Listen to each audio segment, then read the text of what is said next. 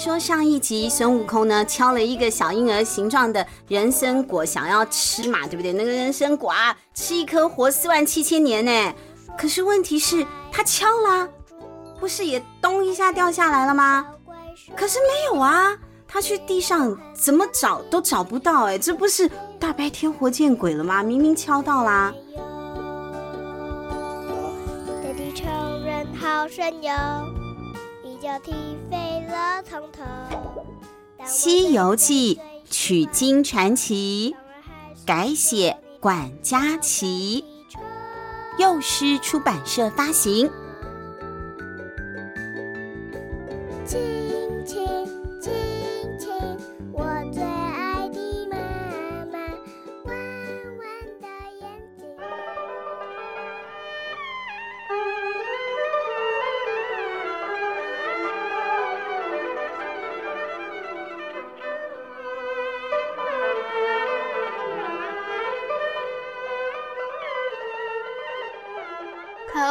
一定是土地公把我的果子抢走了。对，要不然是谁？地上的事情一定都跟他有关哦，这合理的怀疑。孙悟空呢，就用力的敲地哦，就像用力的敲门，有没有？敲土地公的地，用力的敲地，把土地公叫上来问话。可是土地公也觉得很冤枉啊，真奇怪，怎么为什么一定说是我呢？我不会乱捡东西吃的啊。而且人参果不是普通的果子，它是有原因的，为什么会不见？你们听听看，虽然没有看到字，你很难理解，但小朋友听听看哈。遇金而落，遇到金金子的东西就会掉下来，所以打果子不是用金棘子吗？用金锻造的一个棒子叫金棘子。遇木而枯，遇到了木头，它就会干掉。遇水而死，所以那个果子你不能把它泡在水里，你也不能拿水去洗啊！一洗那个果像婴儿的果子就会死掉了，不能碰水。遇火而焦，当然谁遇到火都会被烤焦啊。最后一个最重要的，遇土而入，它只要碰到土就入土了，它就进去了，它钻回土里去了。所以今天不是说那个果子不见了，也不是说被谁吃掉了。他就是掉到土里了嘛，就钻进去了嘛，就这么简单。好，那就事情就搞清楚，搞清楚就好了啊。土地公没有，不是他弄的，误会。但是猪八戒不是在那边吵吗？孙悟空就想说，好，那我要周延一点，计划完整一点。他就一只手拿那个荆棘子去打果子，在果子咻掉下来的过程当中，另外一只手呢就扯住他的衣服的下摆。你看，小朋友，你们如果把衣服上衣的下摆。拉出来，像一个大袋子一样，就赶快跑过去，把那个果子给接住了啊！就用你的衣服把它给接住。好，当然他有功夫嘛，他就很准，都接得到。就一共就接了三个。孙悟空真的是，其实他还是蛮疼爱他身边的人呢。他打三个嘛，自己一个，八戒还有沙和尚啊，他就把八戒和尚啊都叫过来一起吃吧。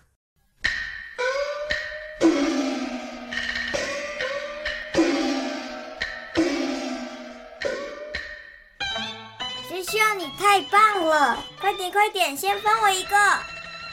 贪吃的八戒啊，急得不得了。我饿很久了，师兄你弄太久了吧？啊，他就要了那个果子来吃啦。那孙悟空跟沙和尚啊，都才开始咬呢，才咬两口，猪八戒就整个，他也不管里面有没有那果核，哎，就整颗人参果就吞到肚子里去，连咬都没有咬。哎呦，好像很好吃，又好像不好吃，怎么办？这个果子到底是什么味道？该不会我白吃了吧？你真的白吃了，因为你连咬都没有咬，它连汁都没喷出来啊！你当然不知道什么味道，真白吃一顿了。怎么办呢？吃太快就是这样子，来不及细细的品尝啊！那怎么办？那没有吃到那个味道啊！八戒就又在跟孙悟空撒娇了。师兄，你可不可以再帮我打一颗？这次我会好好品尝的，拜托。喂，你现在是把我当扶贫打吗？对呀、啊，你现在是把师兄当什么？你叫外送按个钮就要去拿吗？这样是太不礼貌啦。就在这个时候，那两个小道童啊，就给唐僧师傅还在的，师傅一直陪在猪八戒旁边。师傅，你还是跟他打个招呼好，要不然大家不知道这集有你。嗨，我是师傅。对，师傅在，师傅一直在带小孩。好，两个小道童送茶过来给唐三藏喝嘛。可是就在路过的时候，就听到猪八戒不是在那边吵吗？在那里撒娇。那那两个小道童就心里想说：他现在说这个是什么意思啊？该不会吃的就是我们树上的果子吧？就紧张了啊！两个小道童赶快跑到后院去，站在那棵宝树下面一数。孙悟空打四个嘛，小童打两个，总共六个。那三十颗减掉六颗，现在只剩二十四。小道童就想完蛋了，数量不对，就跑到唐三藏前面去骂。那唐三藏也觉得委屈啊。你们是谁偷吃的人参果？我们出家人不胡说八道，也不吃不该吃的东西。如果真是你们偷的，就老实承认，好好的给人家赔不是。对啊，你做了就要承认嘛。那我们再看看要怎么赔偿人家或是什么啊？就是要讲道理嘛。师傅他毕竟为人师表啊，他就好好的跟他的徒弟们说。对了，我们吃了三颗。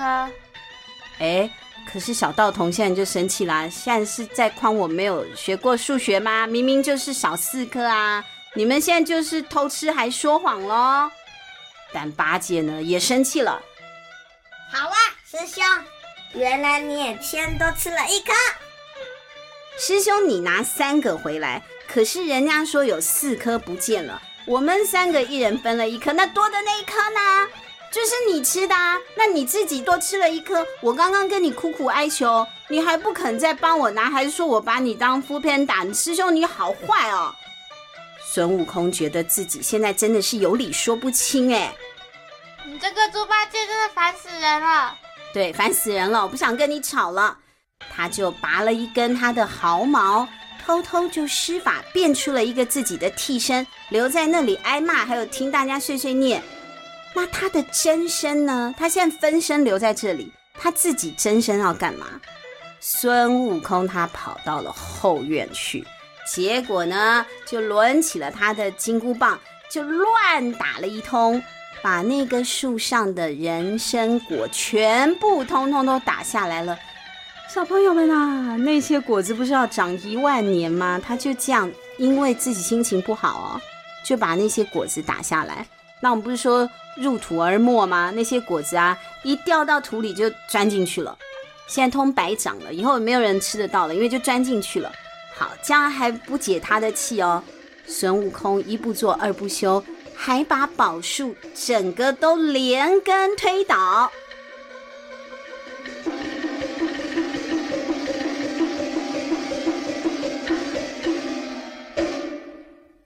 等到大家呢吵架吵到一个段落啊，两个小童觉得不知道为什么背后有一点凉凉的感觉，有点不安，他们才到处去寻，发现完了，院子里的宝树已经全毁了，气得个要死。那就把唐僧师徒四个人都锁在房间里了，想说等我们的师傅，之后你有师傅了不起吗？我们有师傅，我们师傅镇元大仙回来之后，你们就惨了。可是问题是，哎，他关的是孙悟空，哎，孙悟空可以七十二变，哎，孙悟空就先使了一个解锁法，把那些锁都解开了，再丢了几个瞌睡虫。让两个小道童啊睡得像小比一样的熟。我们小比现在还在睡，那个不是昏迷不醒。对，小比每一次睡觉就是用昏迷的方式睡。那我想那个瞌睡虫，它可能就身上被丢了很多颗哈。好，他丢了几个瞌睡虫，小道童啊就睡得好熟好熟啊。师徒四个人就赶快跑了，而且他方向很正确，还往西边跑啊！他们要去取经，不要忘了啊！西天，他们要去西天取经，不是上西天啊！我希望你乐观。好，只是呢，事情终究还是变康了。没过多久，镇元大仙就驾着祥云追过来了。他一看到孙悟空就好气哦，就是你这只猴子闹事，对不对？他就。冲着孙悟空劈头就打了下来，孙悟空呢赶紧抡起了金箍棒还击，两个人就这样大打出手了起来。不过人家是大仙呢，还是道高一尺啊！镇元大仙的法力高强，他把袖袍啊一挥，就使了一招袖里乾坤。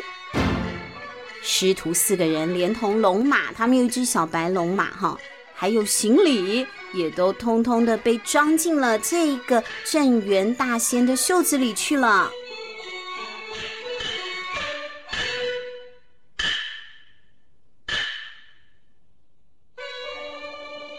回到了武装关，大仙把袖袍一抖，这四个人就通通咚咚咚咚咚的跌出来了。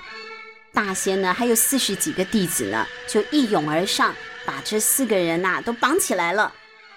接着，大仙就拿出了一条龙皮做的七星鞭，要打人了。他交给一个力气比较大的小仙。那原本呢，觉得教不严，师之惰啊，要先打唐三藏，就是你没教好小孩的，对不对？要打了，唐三藏就求饶了。唐三藏说：“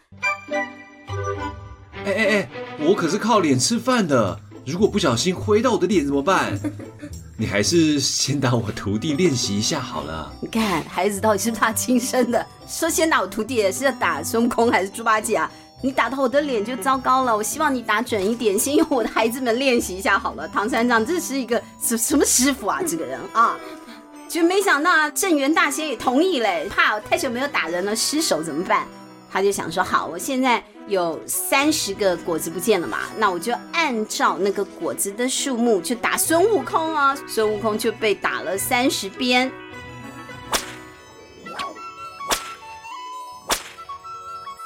孙悟空，你痛不痛呢？我不痛。对，他为什么不痛？因为他是齐天大圣啊！看我的金刚萝卜铁，萝卜腿腿。嗯，好，什么金刚萝卜腿啊？他七十二变嘛，你们不要忘记了，不要替他担心了啦。孙悟空把他的腿变成铁了，而且啊，在挨打的时候，他真的是很皮也很聪明，皮打到铁上，铁怎么会痛？可是他就故意假装痛哦，哎呦，我好痛！哎呦，我好痛哦！你看，他就这样假装痛，虽然听起来好像不太痛，但就是有假装了啊，其实一点都不痛。第二天，镇元大仙呐又来了，他越来越残忍了。小朋友听听啊，这个是戏剧效果，不可以做这样的事。镇元大仙又命弟子抬出了一个大油锅，里面都是沸腾的油哦，烧得噗噗噗的冒泡。等油烧滚了，就叫弟子们把孙悟空丢到那个油锅里去，要把孙悟空变成炸猴子肉来吃。哎，结果孙悟空偷偷的把旁边的一座石狮子变成了自己的模样。阿谦，你说石狮子？石狮子为什么可以？小妹，你说石狮子？石狮子？嗯。奇怪，这几个小孩发音怎么都这么标准？小朋友说石狮子，好好好，每个小朋友都很厉害。孙悟空呢，把石狮子变成自己的样子，自己就又变走了，自己隐身起来。那石狮子那个石头很重啊，这些小仙呐、啊、就要抬孙悟空丢进去炸嘛，对不对？来了二十几个人哦，才勉勉强强抬起了那个假的孙悟空，往油锅里面一丢。结果，哎呦呀，太重了嘛！丢下去的时候，那个油啊，就噼啪噼啪的喷起来了。四周的那一些小道童啊，通通都被那个油给喷到了身上、脸上，烫得哇哇大叫。锅子也都被那个石狮子啊撞破了。大家这个时候仔细看，才发现什么？孙悟空是一大块石头啊！大仙好生气哦！你现在就是耍我了，是不是？你现在就是在跟我得意，你有本事了啊！我拿你孙悟空没办法，那我拿你师傅出气总可以了吧？我本来就是要先炸他的。所以呢，他就决定改变目标了，他要油炸唐三藏了。阿谦，你爸爸被炸了，好担心哦，他好担心啊！阿谦好担心，好，他在欢呼，他在欢呼啊！哎，我的夹子金环在哪里？太乐观，这孩子又过分乐观了。好，算了，我放个屁给你玩好了。哎呦哎呦，不要不要不要，先忍住啊！这里人多哈，怎么办？师傅要被砸了，这不行哎！孙悟空就紧张了。你不要砸我师傅，对不起，对不起啦！孙悟空啊，他真的是对师傅很好的，他就赶快道歉，然后说一定会把人参树啊给恢复原状的啊。那怎么恢复呢？他也不知道啊。他就架起了筋斗云，到处去请教各路的神仙，总有人指导的，我总是可以找得到的。各位小朋友，《西游记》里面就是要靠观音菩萨了，遇到了什么事情都找菩萨啊。观音菩萨又被找到了，观音菩萨不是都会拿像葫芦的瓶子吗？瓶子里面有神水嘛，他就用那个神水医活了人参树。才总算平息了这一场风波，差点就出大事了，大家都被油炸来吃了。这一天呐、啊，师徒四个人来到了一座高山，走了好一会啊，哎呦，走太久了，体力啊都耗尽了，肚子也饿了。唐僧就叫孙悟空想办法去化一点斋饭来吃，就不要有肉的，他们出家人啊。可是这里是荒郊野外啊，跟谁化缘呐？没有人呐、只有正南方的一座山上，还看到了几棵桃树。孙悟空想说：“好，那我去摘几个桃子啊。”他就留下师傅和师弟自己飞去，因为他筋斗云嘛比较快。悟空刚走，他驾的那道云的祥光就惊动了住在附近的一个妖怪哦。这个妖怪看到唐僧啊，马上就知道自己中头彩了，因为他曾经听人家说。只要能吃一口唐僧的肉，就可以长寿。于是，这个妖怪就想出了一个诡计。妖怪变成了一个年轻又漂亮的小姑娘哦，左手提了一个青纱罐，右手提了一个绿瓷瓶，笑容满面的朝唐僧师徒走了过来。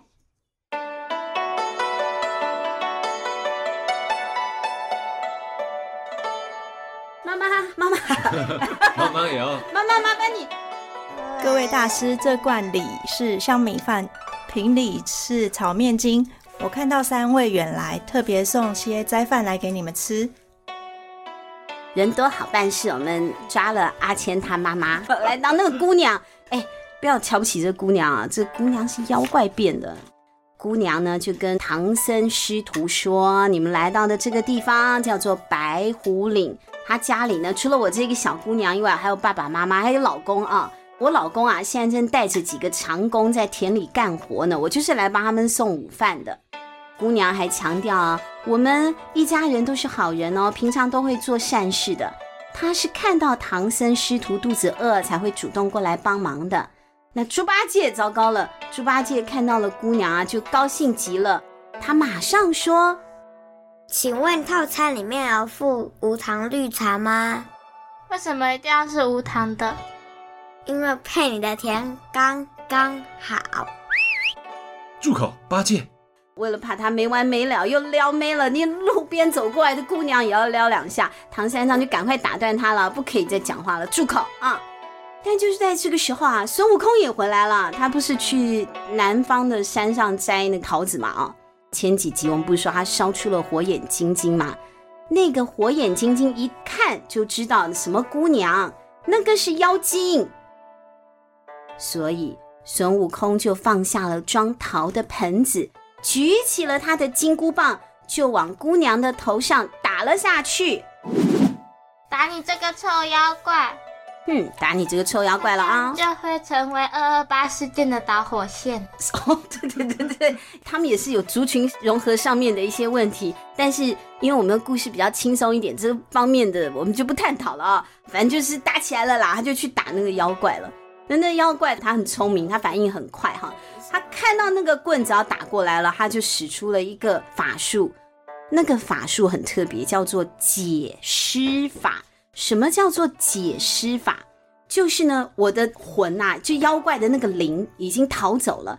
逃走的同时，他丢一个尸体在地上，那这可不得了啦！全场只有孙悟空知道这个人是妖怪嘛，但现在就是留了一个尸体在地上啊，谁看都会觉得这就是命案现场啊！这下误会大了，该怎么解决呢？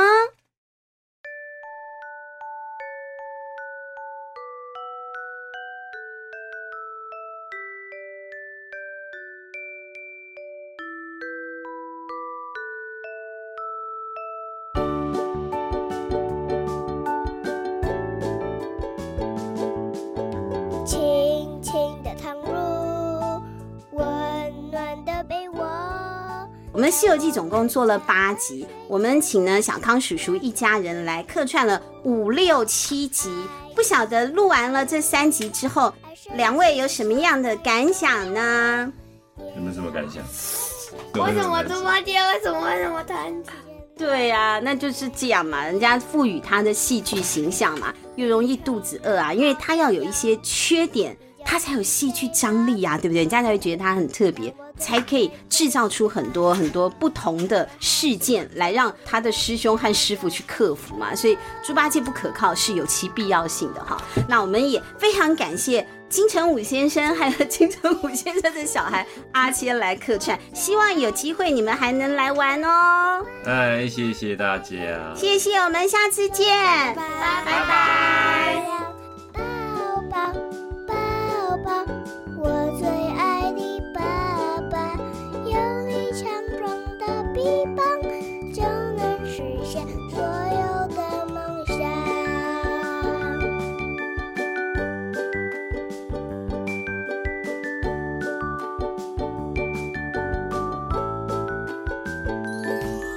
地球人好神勇，一脚踢飞了从头。我最最最喜欢的，当然还是做你的小跟屁